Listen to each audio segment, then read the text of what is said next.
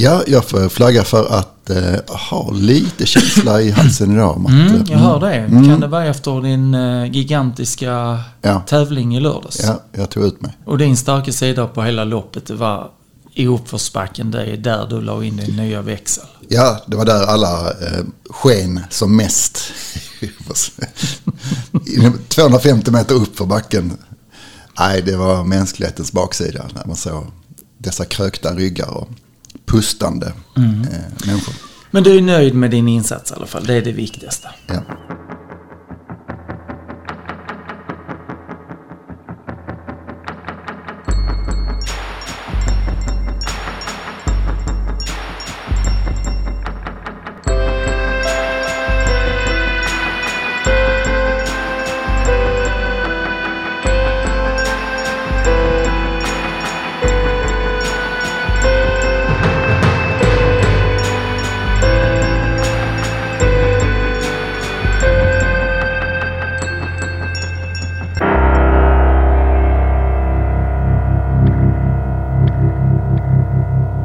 Hälsar vi alla varmt välkomna till podden som heter Röda Röster och här i studion sitter Anders Malmström och Patrik Lindqvist. Och idag så har vi bjudit in en gäst som heter Karina Svensson som är vårt regionråd och idag så ska vi ju prata bland annat om budgetunderskottet.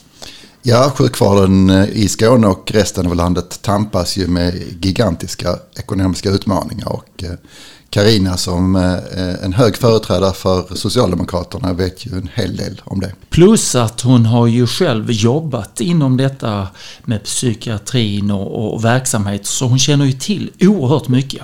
Ja, är det någon politiker som förstår förutsättningarna för alla som arbetar inom sjukvården så är det ju Karina Svensson och eh, det perspektivet är ju väldigt, väldigt viktigt eh, inom politiken. Och jag tänker liksom i alla dessa budgettider, för det är ju alltid budgettider. Man lägger en budget för nästa år givetvis under hösten, men dock så är det hela tiden för att man måste anpassa sig utifrån hur det ser ut på flödet. Ja, jag vet inte om du har tänkt på eh, med ekonomi och Region Skåne att det är fortfarande väldigt låg skatt i Region Skåne och jag tror det är tredje lägst i hela landet. Och samtidigt så är det varje år eh, samma eh, ämne då med kris i ekonomin och behov av nedskärningar eller besparingar på olika sätt. Och jag vet inte hur lång, hur lång tid man står ut som skåning och vilken oro det skapar för oss som bor här. Ja, och då kan vi väl också försöka sätta oss in i situationen för de anställda, hur de känner det när de hela tiden hör hur underskotten bara tickar på. Verkligen. Det kan inte vara en god arbetsmiljö. Nej, det måste ju skapa minst eh, den oron som jag pratar om eh, eh, vi vanliga skåningar känner av som möjligtvis måste uppsöka sjukvård jag menar, jobbar man i sjukvården varje dag så är det klart att man känner mycket, mycket större oro för framtid och förutsättningar att arbeta i regionen. Så vi kommer att prata om det gigantiskt stora underskott som finns inom Region Skåne inom sjukvården. Vi kommer att prata om psykiatrin och vad som är på gång där och vad som händer där. För de bitarna vet vi ju att där är hon superengagerad i det och följer den utvecklingen.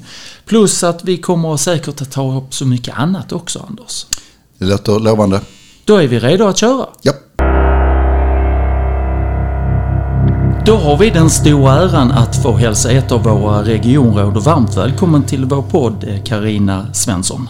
Tack så mycket. Vi är många som har läst de här oroväckande artiklarna och tagit del av reportage och så vidare om de stora underskotten som vi har inom sjukvården.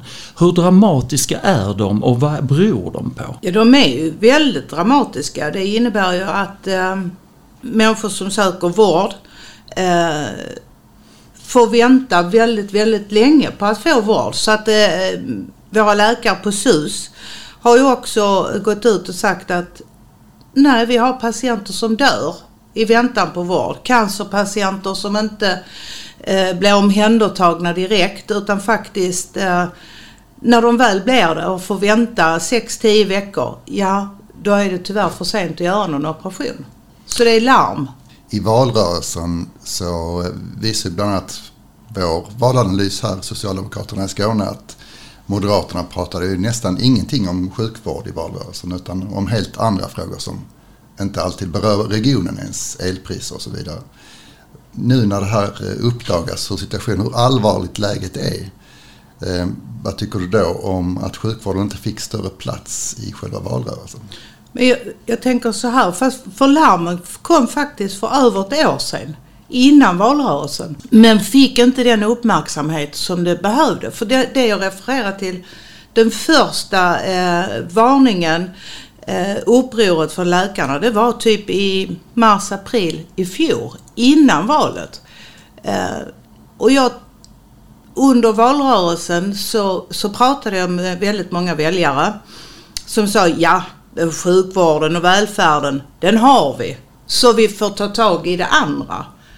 Men det är ingen oändlig resurs. Man måste liksom hela tiden eh, tillskjuta medel, tillskjuta resurser, pengar, personal, och så. Jag tänker så Karina, precis som nog många andra medborgare gör just nu, att vad beror det på? Vad är orsakerna till att, att sjukvårdsbudgeten oftast skenar iväg och skapar dessa stora underskott? Är det fel på budgeten från början eller är det andra faktorer? Budgeten är fel från början. Absolut är den det.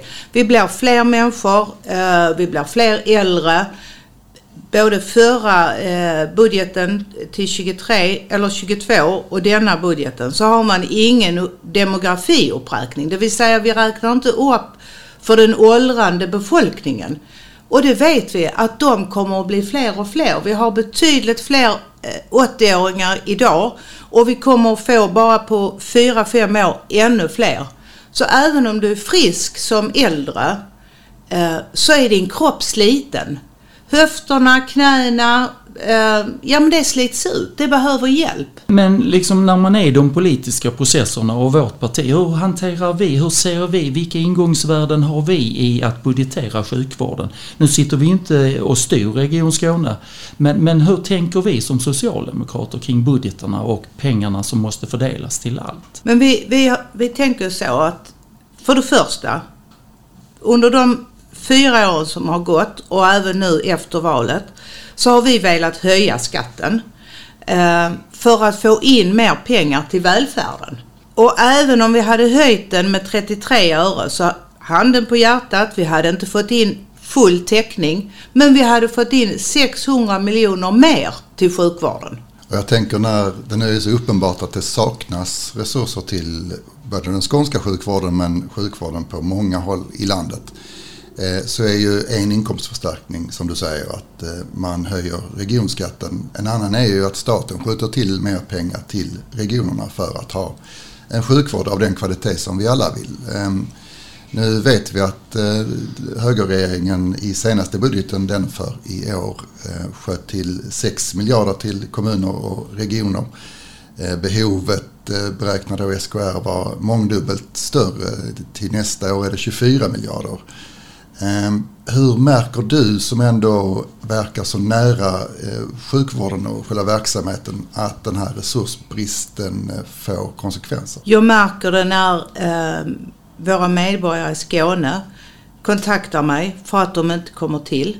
Eh, känsliga, eh, desperata samtalen som jag får av eh, föräldrar men också av mor och farföräldrar som ser sina barn och barnbarn inte få den vården. Jag märker det i att vi inte har personal. De styrande säger ofta nej men vi har vårdplatsbrist. Och då ska jag säga att nej det har vi inte. Därför att vi har vårdplatser, vi har sängar till patienterna. Men vi har ingen personal. Um, bara på SUS, Malmö och Lunds stora sjukhus, så har vi 1050 vårdplatser. Men vi har 840 eh, öppna. Och vi har egentligen inte personal till dem heller. Därför att man jobbar, liksom man springer, springer, springer.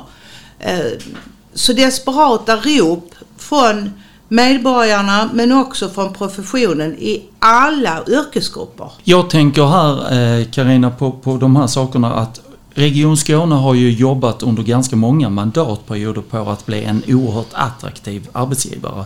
Och du och jag har pratat om det också innan. Ehm, och, och den här personalbristen det beror ju på att arbetsförhållandena inte är OK.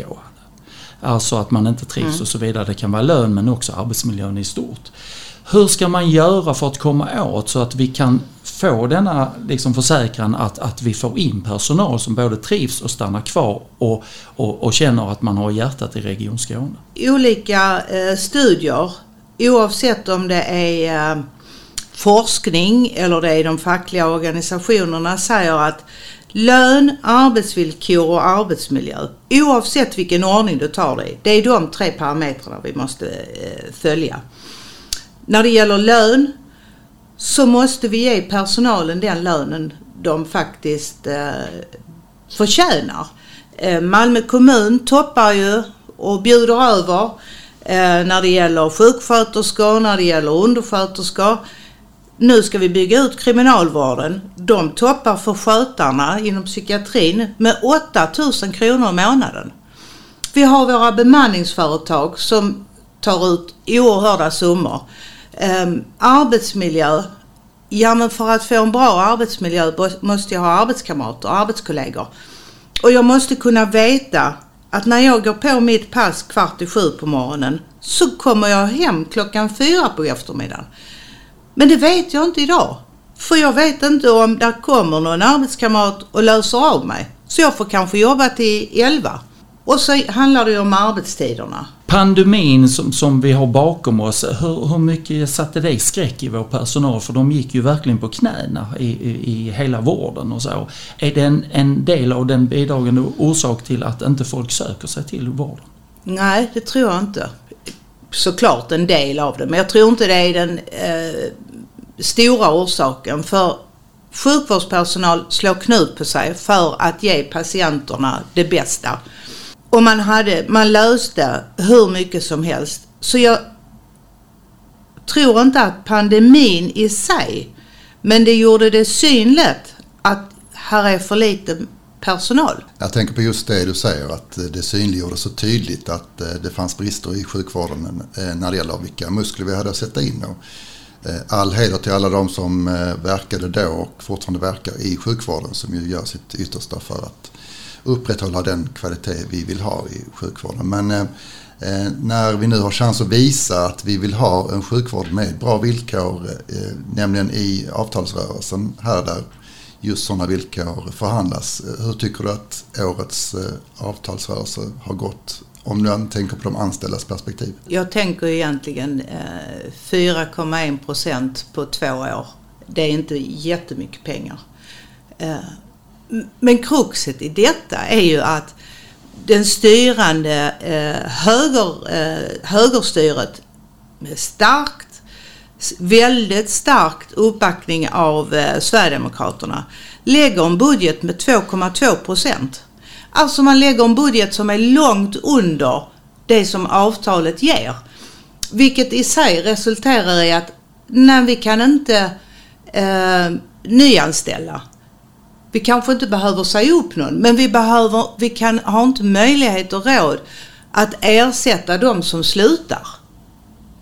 Och då blir, det ju, alltså då blir vi ju ännu färre personal.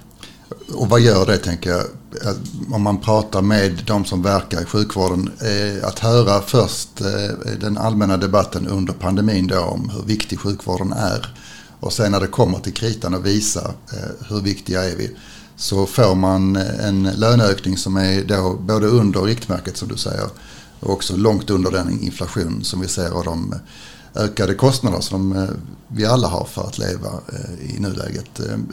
Hur blir reaktionerna då? Nej men de blir ju vansinnigt förbannade och arga, besvikna. Sen är det ju så att de får ju den, eftersom det är ett avtal mellan parterna eh, om 4,1 procent så kommer de ju få de procenten. Men kruxet är ju att regionen bara har budgeterat för 2,2. Så samtidigt som du får dina 4,1 procent eh, så får du färre arbetskollegor. Mm. Därför att det ska täckas. Jag tänker på liksom det vi har fått ut nu i, i, i det offentliga rummet om eh, de 21 regioner som vi har här i Sverige. Eh, så, så kan man säga att vissa regioner har lagt sig högre än avtalet på 5,4 procent och vissa har lagt sig på, på runt 2 procent och så vidare.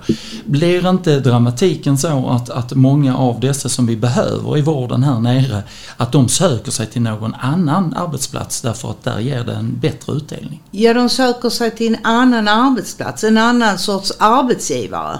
Um, för det är ju så att har du, har du din familj här nere, du har en partner som har ett jobb i, i, runt omkring barnen går skolan och så, så. Så kanske du inte flyttar till Västernorrland eller Gotland utan du är kvar här.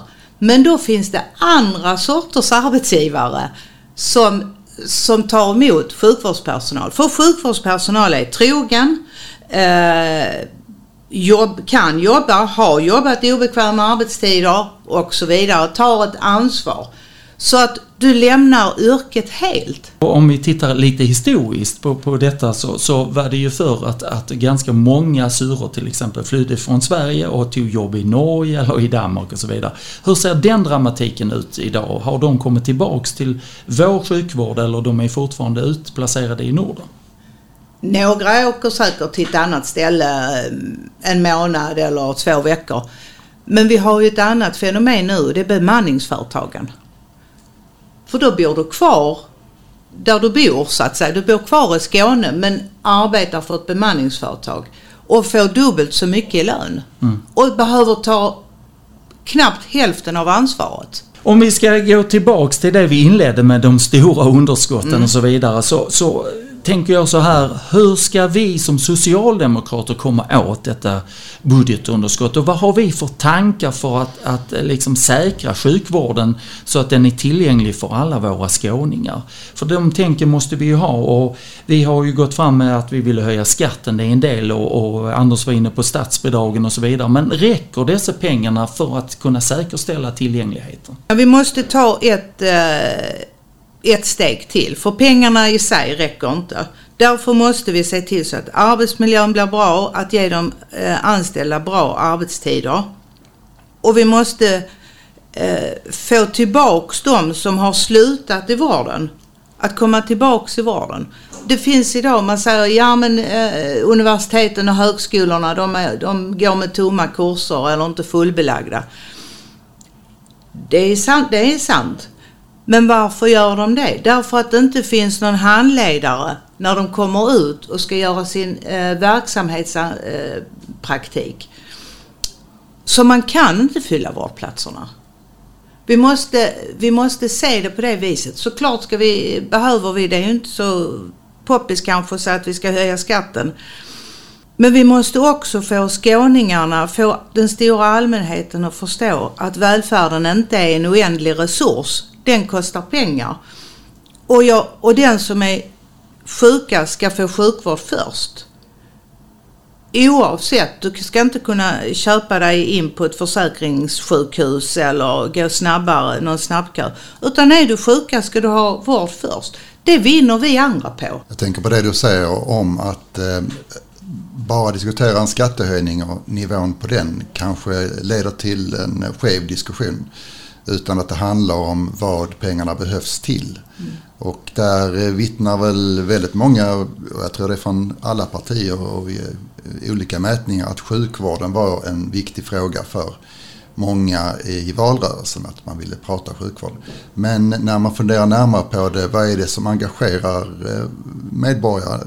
Vad är dina egna erfarenheter från valrörelsen när du prata med folk. Vad specifikt lägger man i begreppet sjukvård som man tycker är viktigt? Att mitt barnbarn, eh, min son eller dotter får vård. Eller min, min respektive. Att jag inte behöver sitta 5, 6, 24 timmar på akuten. Utan faktiskt får vård när jag behöver det. Att jag kommer innanför dörrarna är det viktiga. Och det upplever vissa eller många som att det inte funkar som man önskar i nuläget. Ja, faktiskt. Och då är vi inne i en fråga som känns väldigt aktuell just nu. Det här med eh, tillgänglig sjukvård. Och framförallt i form av primärvården när det gäller eh, Region Skånes eh, verksamhet. Att det finns vårdcentraler och olika mottagningar inom rimligt avstånd från, från hemmet var man än bor i Skåne. Och eh, nu är det aktuellt att man ska göra om eh, vårdcentralen i Degeberga utanför Kristianstad till en filial då till en annan vårdcentral. Och, eh, vad säger du om det? Är det så att landsbygden har lägre prioritet hos de som styr? Ja, man skulle kunna säga att det är så eh, faktiskt. Om man säger att ja, men vi, en filial i Degeberga. Men då ska man veta att en filial inte behöver ha någon läkarbemanning. Utan du har, har eh, sjuksköterskor, eh, fysioterapeuter och så. Men du behöver inte ha någon läkarbemanning. För då måste du ändå ta dig till Kristianstad till exempel. Jag tänker att en del av eh, tillgängligheten. Vi skulle behöva ha eh, vårdcentraler, fler vårdcentraler som är öppet på kvällstid. Inte bara kvälls och helg utan lite till. För om jag bor i en familj och mitt, mitt barn eh, blir sjukt och min partner arbetar, ja då väntar jag och åker in till vårdcentralen till min partner kommer hem för att ta hand om de andra barnen. Och då är det bara akuten öppen. Hade vårdcentralen varit öppen så hade jag åkt dit. Och det jag tänker när du säger att man lägger, ehm, när man pratar sjukvård, man vill komma till när, när behovet finns såklart. Och då eh, kanske det ser eh, snyggt ut på ett eh, skrivbord i en, en, planering att eh, ja, men det är så nära till Kristianstad i det här fallet så att eh, det kan ju inte vara något problem att köra den extra eh, milen bara. Medans upplevelsen för den som bor i Degerberg eller i dess närhet eh, kanske är att man överger och inte tycker det är lika viktigt att ha en läkare på plats då eh, på den lokala vårdcentralen utan att man blir hänvisad till Tollarp där. Eh, och jag tänker, slår det igenom med full kraft i hela Skåne så blir det ju en känsla av att man måste bo i städerna för att få eh, riktig sjukvård. Och det blir ju inte fallet om alla söker sig till akuten som du säger på kvällen då när, när man har eh, av praktiska skäl större möjlighet att eh, söka vård. Mm. Och eh, eh, vad blir slutresultatet av den här förflyttningen? Men slutresultatet blir ju som du, precis som du säger Anders, att man söker sig inåt städerna, in, inåt tät, eh, tätorterna. För vi ska veta att ja, det är inte bara att, att sätta sig i bilen och köra in till Kristianstad från de, våra olika små kommuner. För jag kanske de facto inte har en bil. Och då har man lagt ner kollektivtrafiken. Där går en buss på morgonen, eh, där går från den här eh, orten. Där går en buss på kvällen till orten. Men om jag har en primärvårdscentralstid eh, klockan 13 så ska jag gå dit om jag inte har bil. Eller jag har anhöriga som vill köra mig. Alltså det funkar inte så.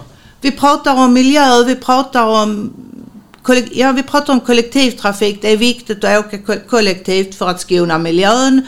Eh, men om jag bor utanför tätorterna, då måste jag ha bil. Vi tänker nog så här nu att hur kommer du Karina att agera nu framledes med tanke på de stora underskotten och lite av det som vi har samtalat kring och så. Hur kommer det märkas nu att du liksom ger dig in i debatten? För någonstans måste vi få bukt på underskotten för att säkerställa framtidens sjukvård och vi måste få en bättre finansiering och så vidare. Hur kommer vi som parti och du agera? Dels kommer jag att vara ute eh, ännu mer på arbetsplatserna, träffa personalen, eh, alla kategorier och ta det med mig till eh, regionen. Skriva motioner så att säga, gå upp i talarstolen och prata om det och, och eh, agitera. De säger att jag pratar inte så mycket, jag agiterar mest. Men jag kommer fortsätta agitera och höja rösten och bli arg, bli förbannad. För att att man låter det vara så här. Vi ska veta att 2016 så var Sveriges sjukvård bäst i världen. Idag är vi nere på femte plats. Det är bra. Men vi ska inte eh, sjunka mer och mer. För varför ska vi inte ha som mål att fortsätta vara bäst i världen? Eh, vi har de bästa eh, läkarna, professorer, här på SUS till exempel så, så gör man njurtransplantationer På väldigt, väldigt, väldigt små människor. För man pratar inte ålder, man pratar kilo eh, när det gäller det. Och den, den, den som har varit vägt, vägt minst vägde 11 kilo. Som vi kan rädda livet på. Vi kan rädda mer och mer. Och ett liv ska inte bara överleva, ett liv ska kunna levas. Mm. Um, och det är det som vi måste få fram. Jag tänker när du är uppe i talarstolen eh, i, i Kristianstad i, i, och agerar och agiterar och så vidare. Hur tycker du att de borgerliga tar emot detta? För ibland så får jag en känsla av att man liksom smetar ut det som att det inte är så illavarslande eller så oroligt som du ger sken av. Nej men, nej, men man slätar över det. Man säger Karina det här, eh, jag har pratat med en eller med två och jag har oftast pratat med förvaltningschefen eller verksamhetschefen. Mm. Man är sällan ute och går i någon skor och ser hur det verkligen är. Och springer. Sen har jag ju fördelen av att ha jobbat i, i sjukvården i så många år. Jag känner ju många, jag har många kontakter eh, som tar kontakt med mig. Så här, nej Karina, nu får du sätta ner foten. Men jag måste också få de anställda inom sjukvården att förstå att när de går till val, när vi går till val som sjukvårdsanställda, då väljer vi vår arbetsgivare. Och vill jag ha en arbetsgivare som, ser, som sänker mina möjligheter till kompetensutveckling, till lön, till arbetstider, då fortsätter jag välja högerstyret. Mm. Som har med starkt stöd av Sverigedemokraterna. För Sverigedemokraterna säger, har sagt att vi är det nya arbetarpartiet. Det är de inte. De ser inte till så det kommer några nya resurser. De ser inte till så att eh, ha personal.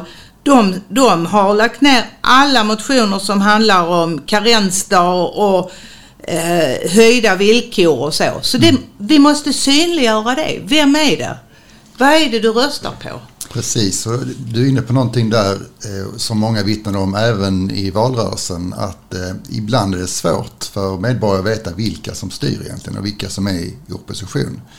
Eh, så jag har en fråga dels om du själv har märkt av det men också är vi medskyldiga på något sätt Socialdemokrater genom att vi tar så himla stort ansvar i många sammanhang. Och det gäller både kommuner och regioner. Även om vi sitter i opposition så håller vi oss till det givna ramverket vi håller oss till reglerna, lägger rimliga förslag som, som följer spelreglerna.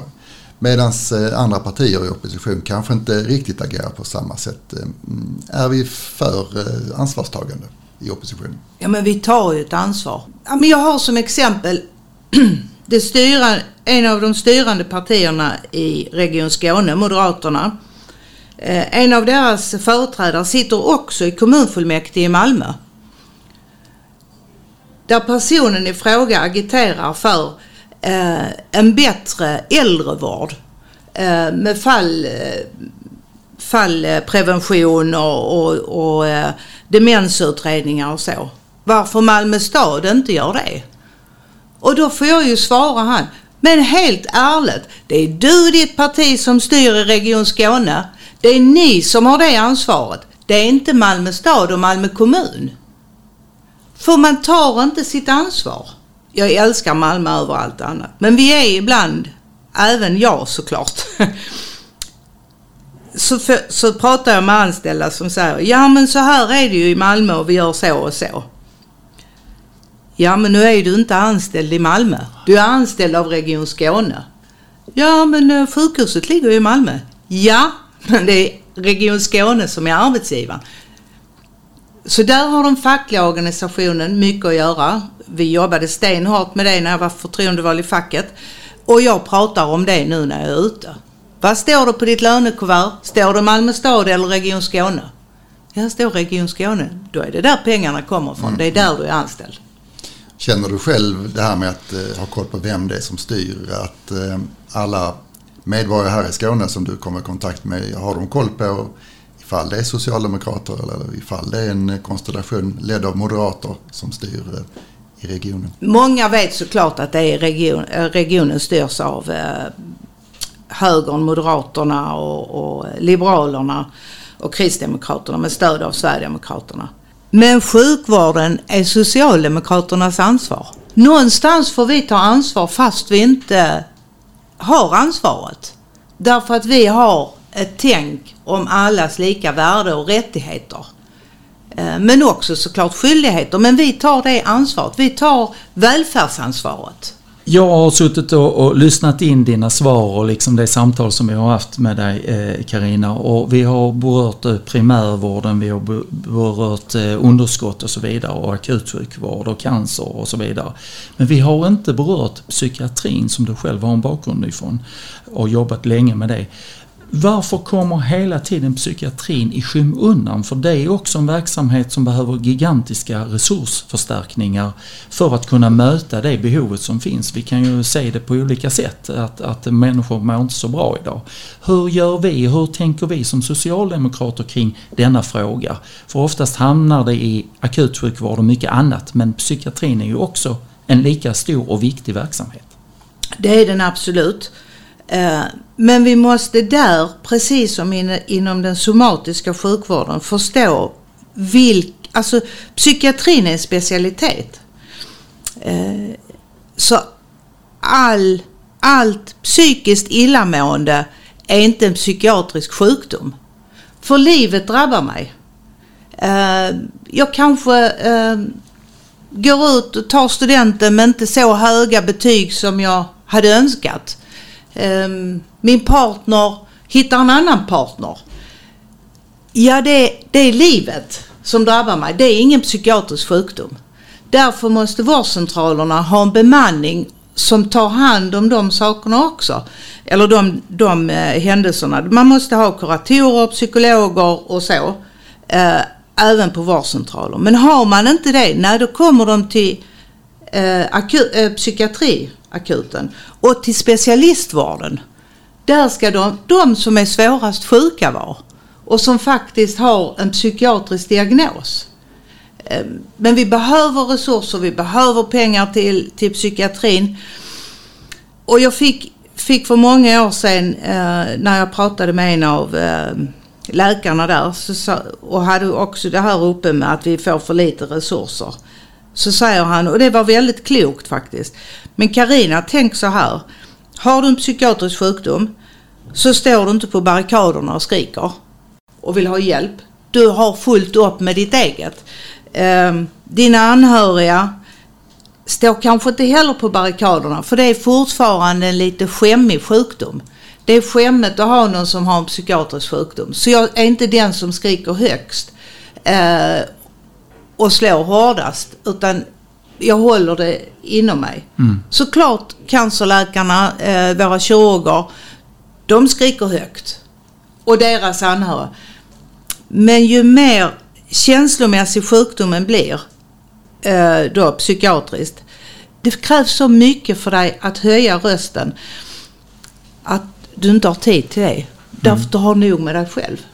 För jag tänker liksom de här eh, larmsignalerna som vi har tagit del av om, om BUP till exempel och väntetiden där och, och, och liksom där är det ändå våra barn och ungdomar som mår jättedåligt som behöver här och nu hjälp. Men ändå så får de liksom vänta flera månader och så. Och jag tänker också på, på de överbeläggningar som vi har inom psykiatrin. Är många av dessa patienterna då fel sorterade i systemet eller vad beror det på att de hamnar då inom psykiatrin? Om de inte ska vara Om de är felplacerade och så men, men det, skolhälsovården måste komma in. Eh, barnhälsovården. Vi har eh, vuxna människor, eh, kvinnor men också män, men det är högst antal kvinnor. Vi har många kvinnor och män som lider av ätstörningar av olika slag. Mm. Eh, då har vi barn som växer upp i den miljön som lär sig att man ska göra så här. Där måste BVC prata med mamman, med föräldern eh, om hennes eh, sätt att leva. Skolhälsovården och så vidare och så vidare. Så att, så att man tar det. Kristianstad kommer stänga ner psykakut eh, under sommaren för, på BUP. Det innebär att vi har en akutmottagning i hela Skåne under sommaren och det är i Malmö. Så du ska slå dig in där. Men du ska också åka från till exempel Kristianstad eller Degerberga mm. med ett väldigt sjukt barn. genom hela Skåne till akuten i Malmö för att få hjälp. Som skapar en större oro. Ja såklart för att du får, de säger de så här, nej men hej och välkommen eh, och så här, ja ni behöver hjälp med det här. Eh, och ni behövde det i, i förrgår. Men tyvärr så har vi ett och ett halvt års väntetid. Det är vår framtid vi han, han pratar om. Det är de som, som ska ta hand om oss som vi, ha, som vi pratar om. Vi har inte råd att förlora generation efter generation. Du med din långa erfarenhet av det och så och du, du, du följer det, du har arbetskollegor och så vidare som informerar dig kring hur det är ställt och så. Hur mycket mer resurser behöver egentligen den, den generella psykiatrin för att kunna möta det mänskliga behovet? För vi ser ju signalerna på att från de yngre till äldre mår ju allt sämre. Mm. Man behöver jättemycket resurser. Eh, beroende på eh, hur ditt läge är, hur stabil du är eller instabil du är när du kommer dit. Så fa faktiskt kanske det behövs eh, två, tre personal till en patient. Det behövs mycket personal. Det behövs inte bara läkare och sjuksköterskor utan det behövs kring personalen. Det behövs skötare, eh, kuratorer, psykologer, eh, fysioterapeuter och så. Jag tänker eh, av det vi har pratat om här nu visar ju så många exempel på varför sjukvården är så viktig och hur många inslag det finns i det begrepp, eh, begreppet sjukvård. Eh, ändå så pratar vi ofta i den allmänna politiska debatten om helt andra saker. Det kan vara vem som sköter sagostunder för barn på biblioteken och så här när det finns så här viktiga ämnen att faktiskt diskutera, sådana viktiga brister i samhällsservicen som, som är en verklighet här och nu. Varför tror du inte att det når ut ännu mer, även om eh, det är många engagerade, så i den breda politiska debatten, varför tar inte sjukvården ännu större plats tror du? Ja men du får inte en räkning en gång i månaden på sjukvård. Inte som elen och, och så va. Du får uh, och bensin, du, du tankar inte din bil eller fär, eh, medel till, till din bil. Um, så du stoppar in kortet en gång i veckan eller och räkningen på elen en gång i månaden. För sjukvården ska finnas där när den finns där. När du har behov av den. Så då, då tänker jag kanske inte att ja men då måste det få kosta under tiden. Eh, som ett frö. Nu, när jag såg mina tomatfrön så vårdar jag det för att kunna skörda tomater. Mm. Utan liksom tänka egentligen. Om man då ska fortsätta den liknelsen. Eh, jag tänker det finns ju medier som bevakar den politiska debatten och som eh, på vissa sätt driver den kanske genom att sätta vissa frågor högre på dagordningen än andra. Om de då är själva gödningen i den här mm. jorden som tomatplantan står i Ehm, hur får man medias uppmärksamhet? Hur får man dem att prioritera sjukvården eh, ännu högre även i det politiska debattklimatet? Jag tror att vi behöver ha eh, personal såklart som är ute och berättar, eh, säger hur det är. Men vi behöver också ha anhöriga och patienter som säger så här var det för mig. Ehm, vi behöver jobba med det, för det är ju så att sjukvårdspersonal gör sitt allra bästa hela tiden. Så när du väl har kommit innanför grindarna så får du den bästa av, av vård. Du ser inte att den sjuksköterskan och undersköterskan har jobbat i 13 timmar redan. För de springer lika fort i alla fall. Men vägen dit jag behöver den där mormon som ringde till mig och sa nu ska mitt barnbarn gå och ta studenten. Hon har gått med käk, käklås i ett och ett halvt år. Nu ska hon ta studenten. Hon ska börja på universitet eller börja arbeta. Men hon har fortfarande käklås därför att hon är klar på tandvård, Tandvårdshögskolan. Men käkkirurgin tar inte emot henne. Hon står i kö och väntar. Vi behöver de exemplen också. Mm. Som berättar. Jag tänker att vi börjar närma oss slutfasen och så vidare kanske av, av vårt samtal. För det, det här, vi får återkomma och, och bjuda hit fler gånger Carina för det här är så stort och så. Men, men om, om jag förstår dig rätt så kommer av de underskotten som vi har som, som är enormt stora och så vidare så blir det patienterna som får betala notan för underskotten. Vad kan vi göra rent konkret nu för att förhindra så att det blir de konsekvenserna som parti i Region Skåne? Vi behöver synliggöra sjukvården. Vi behöver ge personalen lön, arbetsmiljö och arbetstider som är bra. Vi behöver få, få skåningarna att förstå att välfärden inte är en oändlig resurs. Den kostar pengar. Den finns inte bara. Uppvaktar vi SKR, Sveriges kommuner och, och, regioner på något sätt eller regeringen att, att vi behöver utökade statsbidrag som, som kommer här och nu? Nu är det ju så väl att det är vi som har ledningen på SKR och vi gör det tillsammans då med Vänsterpartiet och, och Centern. Mm. Eh, så vi gör det och tillsammans med Kristdemokraterna också styr vi ju SKR. Så vi är ju på eh, staten i det, på regeringen om detta. Mm. Och vi kommer att skrika högt hela tiden. Jättebra. Känner du Anders att du har fler funderingar, frågor kring det finns många frågor om sjukvården men jag tycker Karina har gett svar på eh, vad du tänker göra framöver som regionråd och eh, företrädare för Socialdemokraterna. Och det är väl det som är viktigast, att vi från politiska sidan ändå eh, har ett mål för vår politik och en kämpaglöd som, som förhoppningsvis tar oss mot de målen.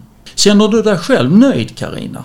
Eller är det någonting du vill flika in? Jag vill, som... ju, jag vill ju hela tiden flika in något. För att det som äh, hjärtat brinner för vill ju komma ut genom munnen ja. väldigt mycket. Men vi ska ha en, en sjukvårdskampanj i höst. Början av höst, hösten. Eh, där jag hoppas verkligen att jag får fler partimedlemmar med mig ut, pratar om detta. Att vi står på gator och torg och berättar vem styr och vad är deras ansvar. Det är inte Socialdemokraternas ansvar att vi inte kan ha öppet 250 vårdplatser på SUS. Det är faktiskt de styrande. Men vi behöver vara många i partiet som är ute och pratar om detta. Det är väl en bra avslutning Anders? Det låter som en bra uppmaning. Ja, precis. Så stort tack Karina eh, Svensson för att du tog dig tid att komma hit och, och, eh, vi kommer att bjuda in dig fler gånger för att mer fördjupa oss i vissa frågor och så för att det här måste upp till diskussion och debatt eh, för att det händer mycket inom den skånska sjukvården som är illavarslande. Så stort tack för att du kom hit. Tack för att jag fick komma och såklart, jag kommer igen.